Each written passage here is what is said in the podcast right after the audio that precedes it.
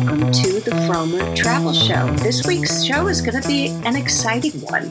Uh, first, we're going to discuss a place that's on many folks' bucket lists. And then, second, we're going to talk about how to become a digital nomad with two professors who have studied the sociological and the economic factors uh, that have to be in place. And that's making it sound much drier than our conversation will be. But first off, we have one of our favorite guests back. She is Jen Rose Smith, and she just wrote a beautiful article for the Washington Post called Iceland's New Driving Route Explores the Remote North. Welcome back, Jen.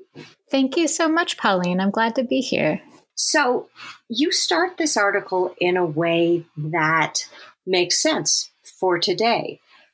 Pre pandemic, there were few destinations as over touristed as Iceland. But the Iceland you saw had more sheep than people, right? How did you manage that?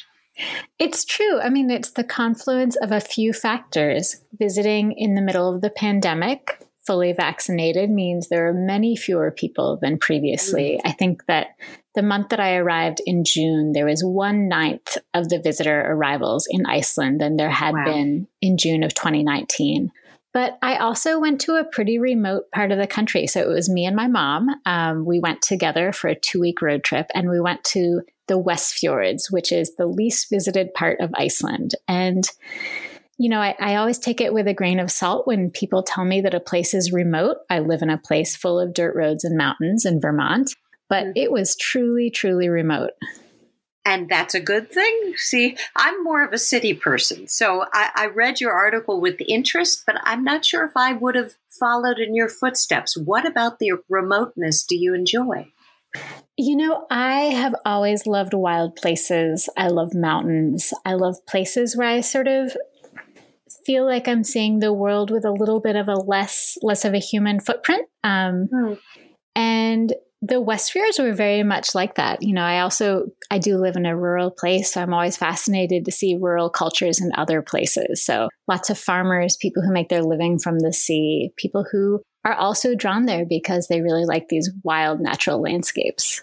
And you really feel the elements when you're there. I mean, at one point you're discussing you're you're staying in a, I guess, a small cabin, and the, the it sounded like the the winds were almost making making it rock. You could really feel the elements there, right? Yeah, and actually, so we were staying in a camper van almost the entire time. So you could very much feel the elements. The van would shake in these big gusts of wind and you know, I'm a I'm a big camper. I've done a lot of bike touring, which means sleeping in a tent most nights. And so many nights when I've been staying in a tent, I've thought I'd be so cozy if I were in a camper van right now. And I can report back after my very first camper van trip, it was really cozy and nice, but you could really sense the elements. I mean, you don't feel separate from what's happening outside. Wow. Now, you were able to make this trip because the country of Iceland decided to try and what's the word rejigger its tourism by eh, helping people go to this more remote part of, of uh, Iceland. What did the government do that, that made your trip possible? Yeah, so the tourism board in the West Fjords created this route called the Vestfjarðaleiðin. Um, always kind of at your peril to pronounce Icelandic words, but that's as close as I can get. Very good. Yeah. so that that translates to West Fjords Way. And it's basically a route that sort of follows all the little ins and outs of the fjords and mountains of the West Fjords. It's 590 miles. And it's a way of suggesting that tourists branch out beyond the most popular, best known sites in southern Iceland and go to a place where not many visitors go. And you know, this is kind of in line with a lot of what governments are doing right now, or were doing before the pandemic, to try and disperse tourists. Because in a lot of places that we associate with over tourism, it's really a question of overcrowding, you know. So the tourists in Iceland often will come by for just a few days, maybe even on a stopover on their way to Europe. And so mm. that leaves them with time to go to some of the sites that are within day trip distance of Reykjavik, the capital. And those places are spectacular. They're absolutely incredible. But it means that you get a disproportionate sense in those places of there being lots and lots of people. Right. Well, you say those spots are spectacular uh, off the ring road, which is much what most people do. Were the sites as spectacular in the north? I know people go to the south to see towering waterfalls and geothermal uh, uh, attractions. What do you see in the north? I mean, it is really, really so beautiful. So you see these deep fjords with mountains right next to them. And often there's these dirt roads that kind of creep along the edge of the mountains in between mountain and ocean.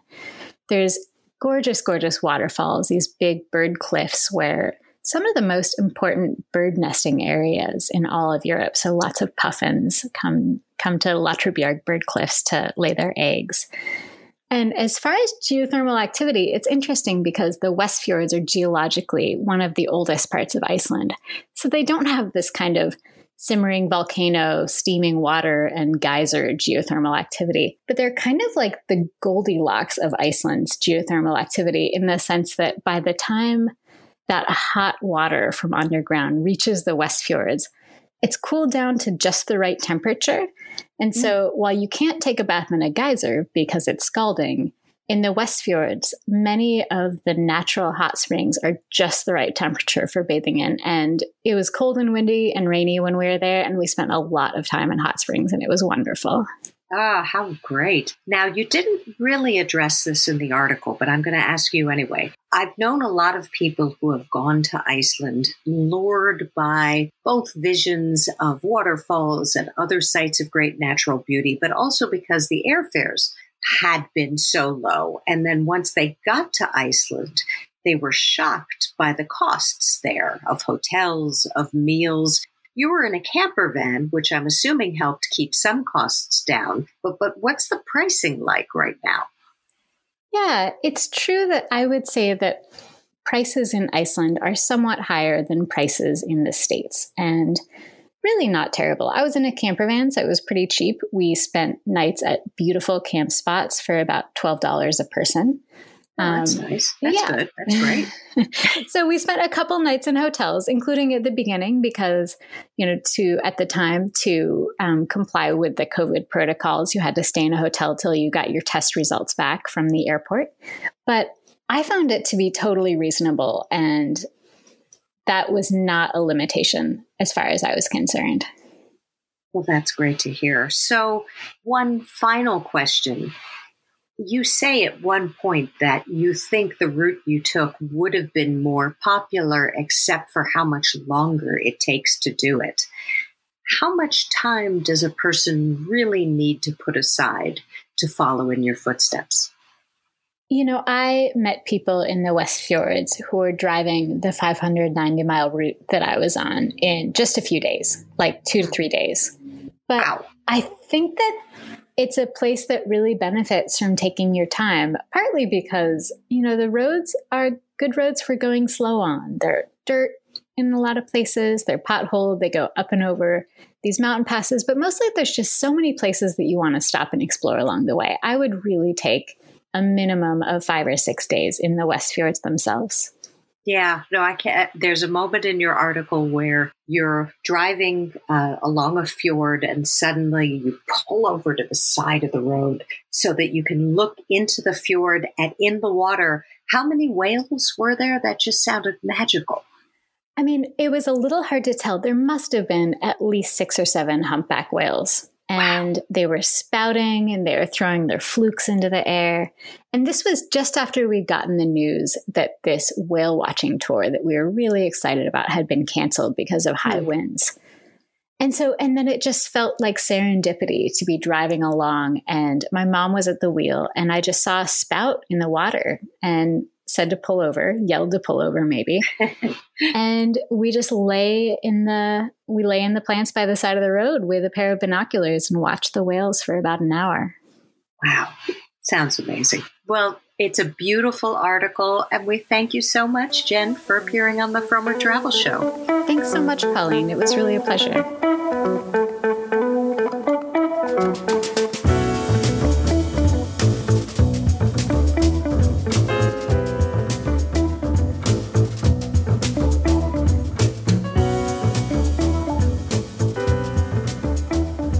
Our next guests wrote a book about an activity that I think is a dream for many people. It's called Digital Nomads in Search of Freedom, Community, and Meaningful Work in the New Economy. And we have the two authors on the line. They are a married couple, both professors. Welcome, Robert Litchfield and Rachel Woldoff.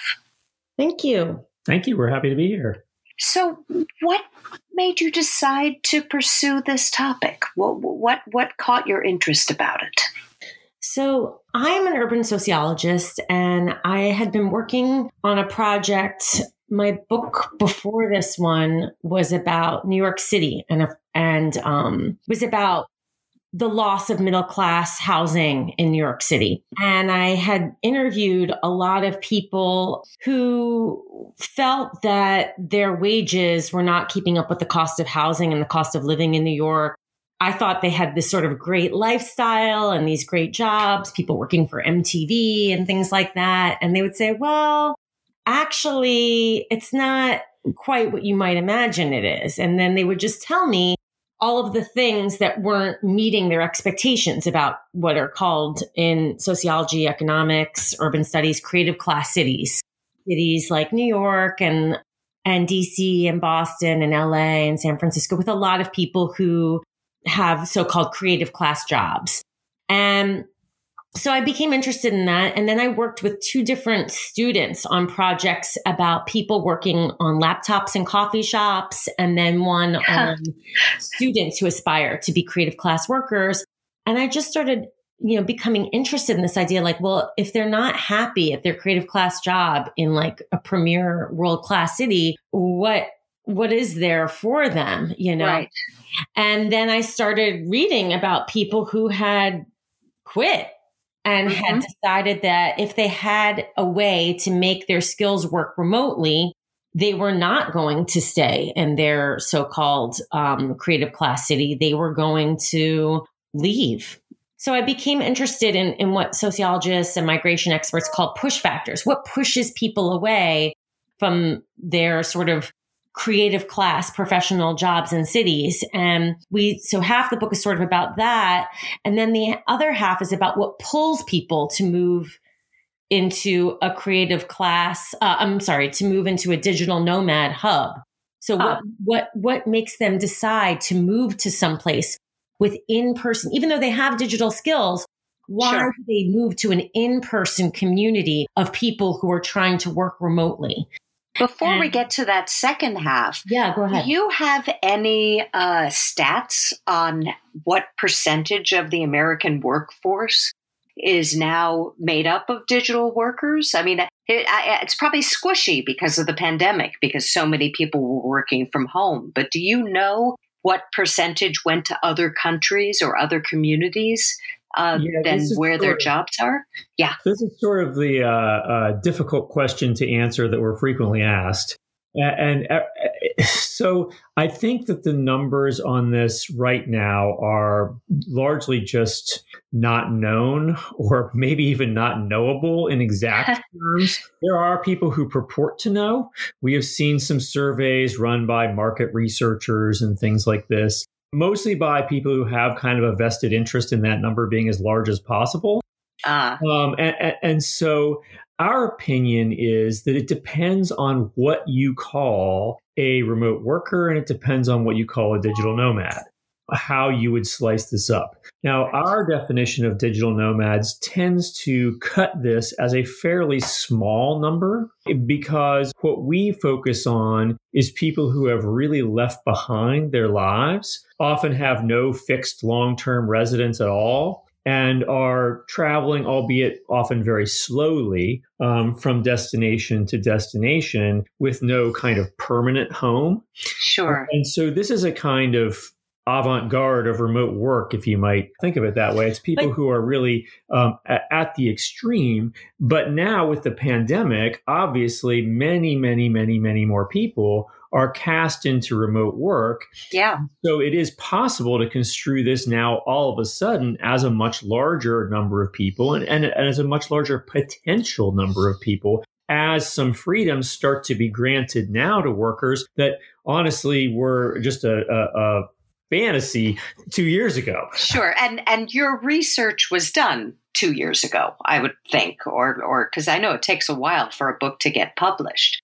Is yeah. that when when was your research done in all in this time? So uh, uh, our primary study was completed well before the pandemic. We began researching this group in 2016, and the primary data collection happened in 2016 and 2017 with follow-ups all the way up until the time of publication. Yeah, and so okay. we continue to stay in touch with most of the people in our primary sample, well, almost up to the present, really, but certainly up until the time when we and when even we people who we haven't like formally interviewed when the book came out, they were reaching out to us and telling us they were still doing it, or they were telling them the telling us the circumstances of how they're making it work during COVID, or what right. their relationship with their employer is right now to emphasize is just that I think that maybe this is the beginning, the pandemic, before the pandemic, I would say weeks before the pandemic, people were like remote work, you know, that's for coders, you know, that was just kind of, it was, right. it was not something that very many people had an option to do, including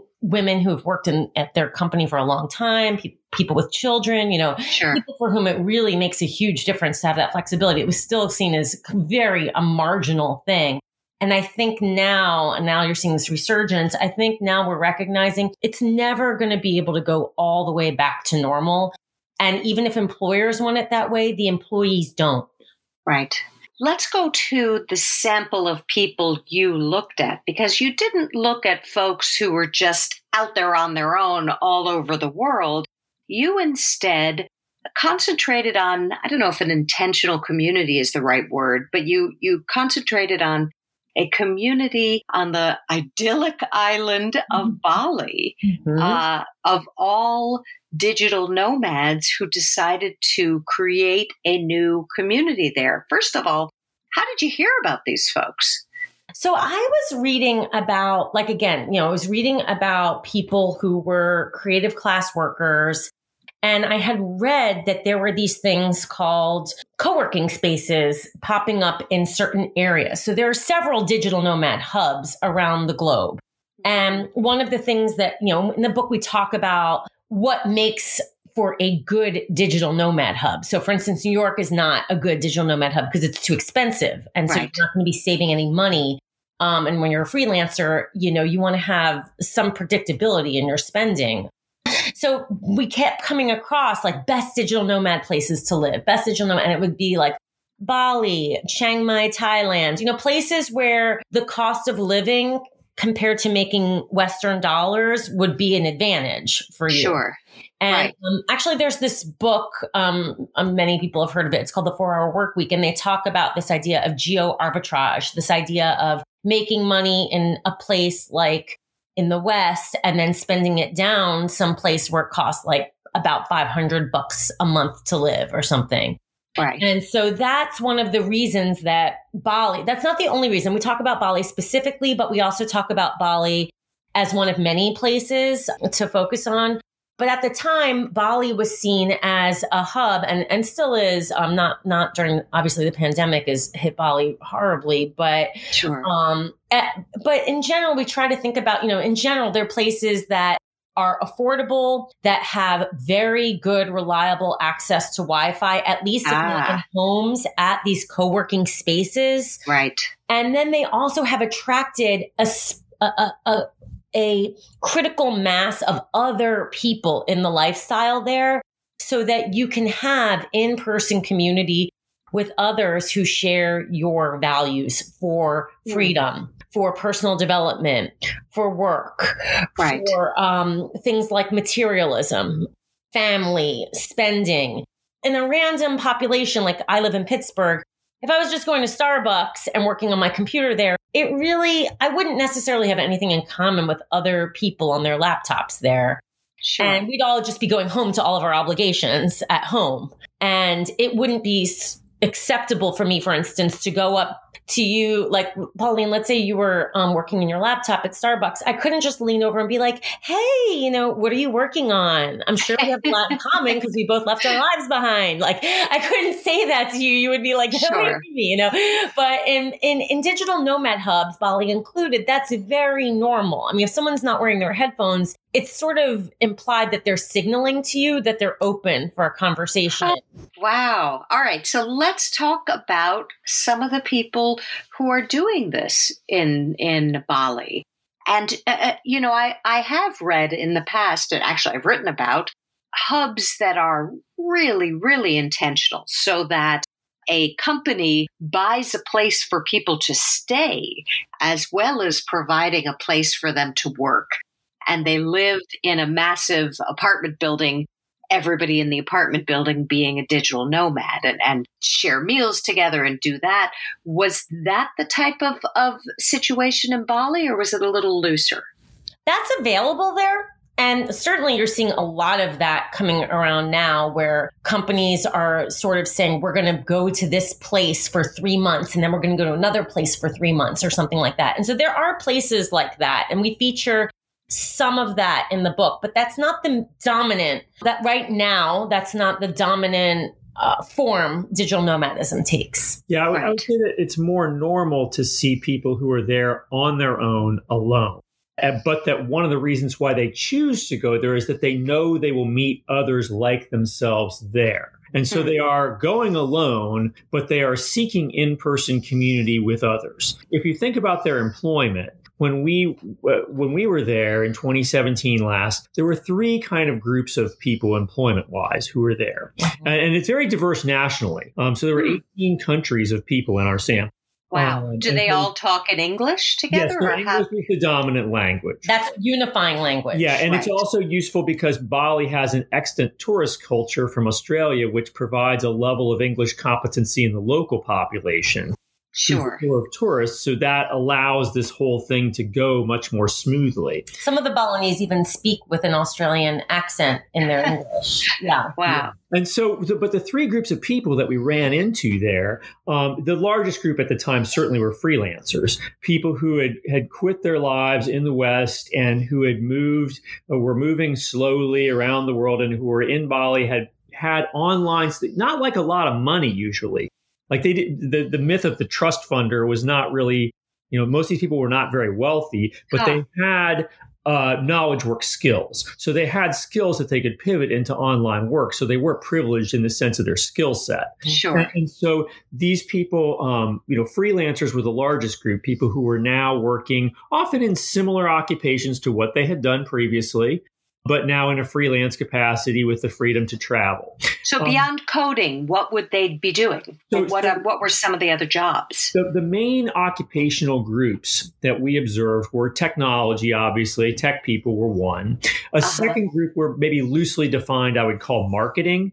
So this is everything from people who are engaged in the technical side of marketing and analysis to people who might be content writers, to people who do some kind of search engine you know, optimization. Yeah, web design, search engine optimization, uh all the different kinds of, and even uh, uh, bloggers and people like that, people loosely associated with some sort of marketing activities. Mm-hmm. Um, and, and then um, there were also people who were in what we would loosely call uh, coaching.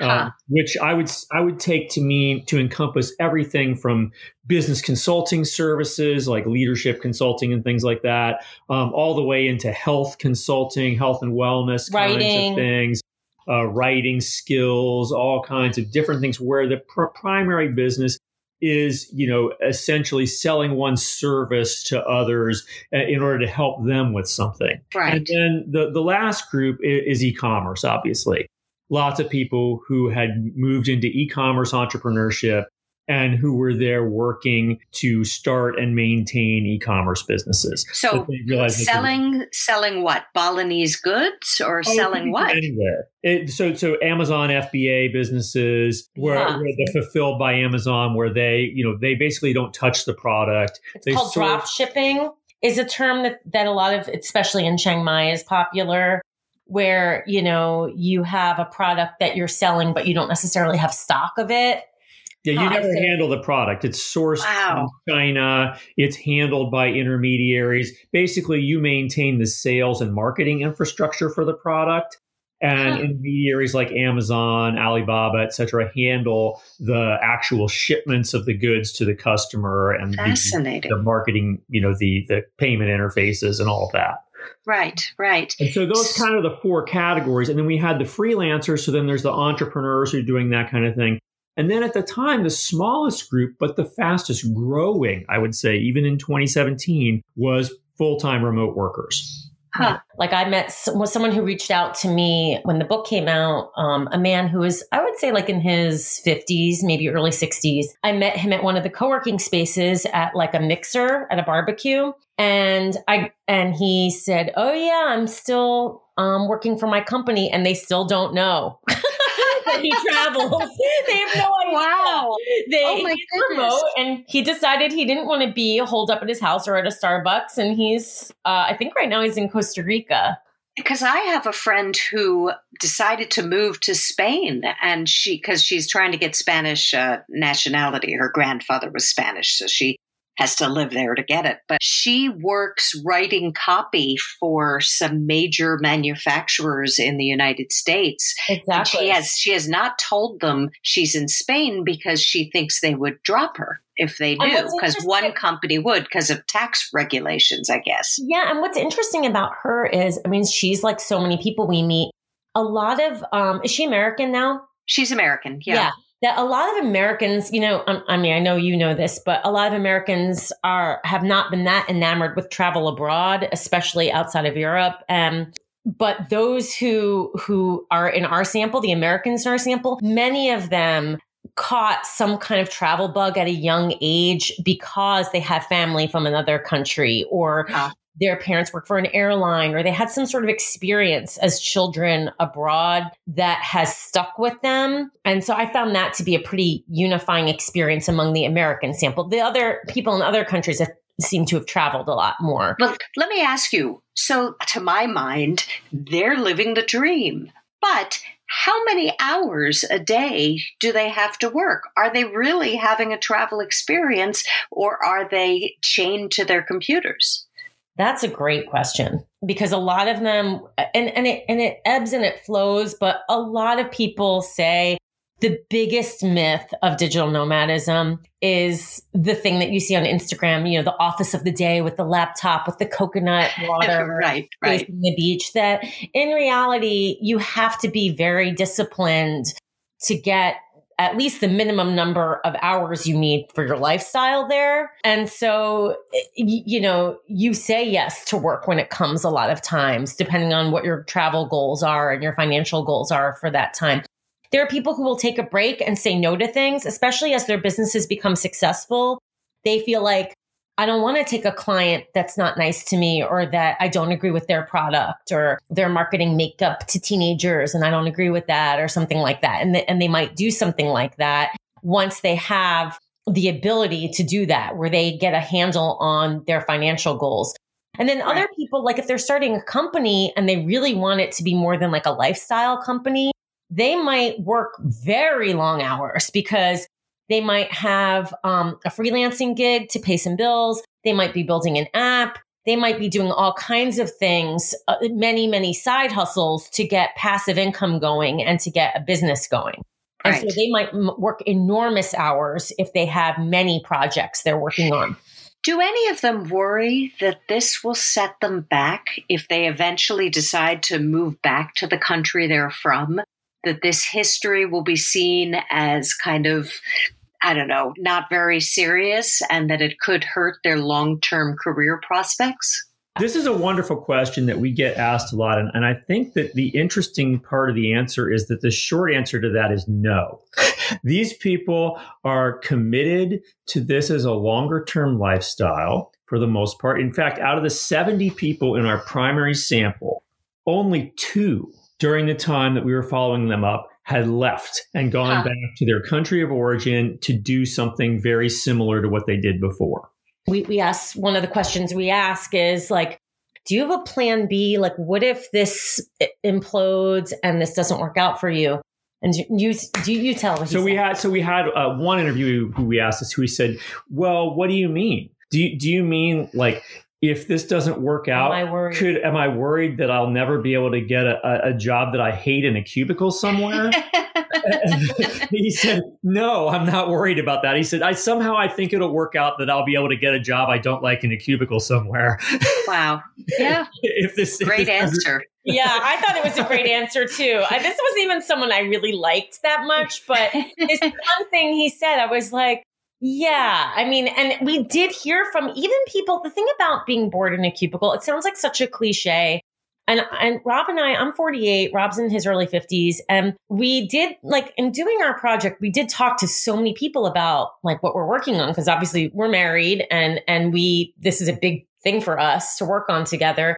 And so many people around our age where we live, they were just like, yeah, like work's boring. You just are at work and like a lot of times you're done at a certain time, but you just have to stay there and that wow. like you just kind of suck it up and and you know, the millennials, you know, they're so entitled. And I'm like, no, this person worked at her company. She's 32. Hmm. She worked there for 10 years. Right. Like she she's allowed to decide at 32 to change and not wait till she's 50 or sure. 60, you know. And but there are there are other parts of your life that could be impacted. So of the yeah. 70 people, how many had children? How many Very. were long term relationships? So that's, great, that's a great question. Yeah. yeah. And, and, I think a, an important thing to note here is that the average person on our sample was in their early 30s. They'd worked for about eight to 10 years professionally. Um, so they had, they were very work identified people. They had skills. They had a good base of experience in the workplace behind them. Um, but most of them were single. They had and, had breakups in relationships. Yeah, most of them were single. And, and I believe that it is certainly true that, that they almost universally acknowledge that their lifestyle inhibits the formation of long-term relationships. Now, of course, we did meet people who were um, in families, in long-term relationships, married, I will say that on average, those people tended to be better off financially. Yeah. It was more commonly the case. So you might, with $5,000 in the bank and an airline ticket and some skills, decide that you're going to hit the road, right? If it's just you. Sure. Um, but uh, if you've got two kids and you know your family probably want a little more than that behind you. And in sure. fact, most of these people who, who went in as families, the dominant case was people who were running a business that was succeeding. And they realized that they had gotten it to a point where they could run it from anywhere. But we yeah. also met people that were in relationships and their relationships weren't working because either they got in a relationship with someone and it turned out that person had no intention of ever traveling of they just wanted mm. to like, get a house and have children and all that kind of stuff and they were not prepared to do that. They didn't view it like first you do this, you know, first you're dating, then you get engaged, then you get married, then you buy a house, then you have children, then you like keep staying at your job and get promoted. You know, that that that that orientation, which I think a lot of people have, was something many people in our sample, if not almost everybody in our sample, even the people who actually did that, right, were rejecting that as a norm. Uh, and now, we're, we're, especially we're, with regard to like their job making them unhappy. Sure. Yeah.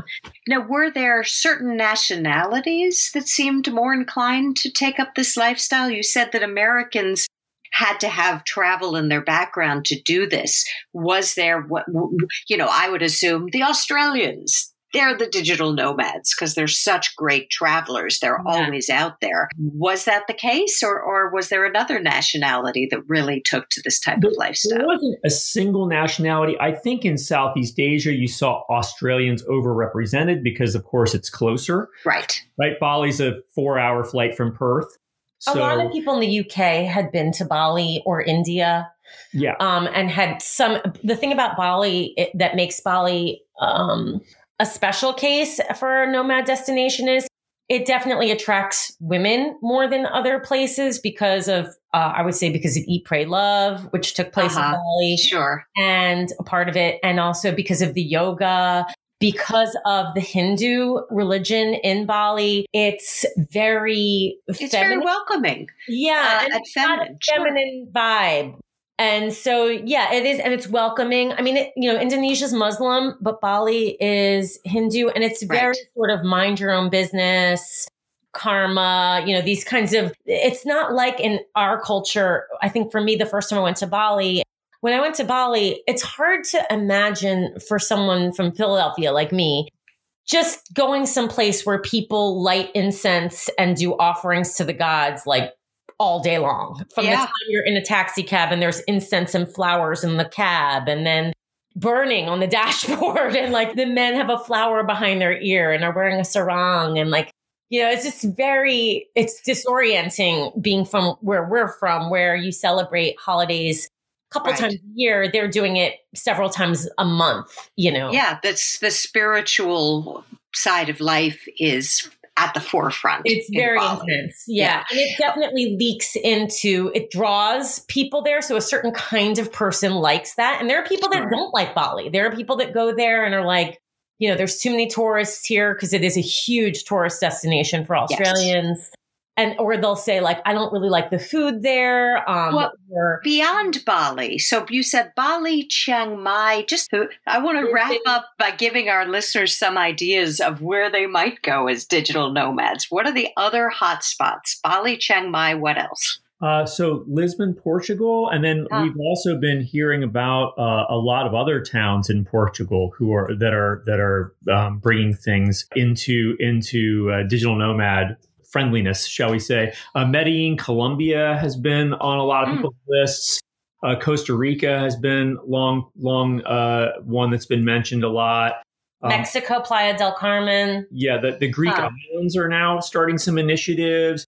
And now, if you've been following the news, you see that uh, there are a number of different places who are st- that are starting remote worker initiatives. So Barbados, I believe, has mm-hmm. a remote worker visa. Yes, Caribbean islands. Now, of course, the question is, who are they targeting, and is that a different kind of clientele than the, you know the person who might go to Bali, say? Right. And, and of course, that's that's true. Some of these destinations are more expensive to visit, even for longer periods of time. But I, I, think you're seeing a variety of different kind of countries starting to try to get into the game more and more. Right. And Do even you, locations within the United States, you see, um, you yeah. know, loca- localities trying to incentivize remote workers to, to come there. I teach yes. at WVU, and we're we're offering people, um, I think it's like twelve thousand dollars if they'll come to be um, a remote worker in West Virginia. Wow, fascinating, yeah. amazing. Yeah. yeah, we actually on frommers.com we did a an article on a website that acts as a directory for places around the United States that will pay you to move there. Uh, exactly. Uh, they're trying to, well, it's a fascinating topic. And if you pick up their book, Digital Nomads, you, you, it's almost like a guidebook. You'll have some ideas if you want to do this yourself. Thank you so much for appearing on the Frommer Travel Show. This has been absolutely fascinating. Thank you for having us.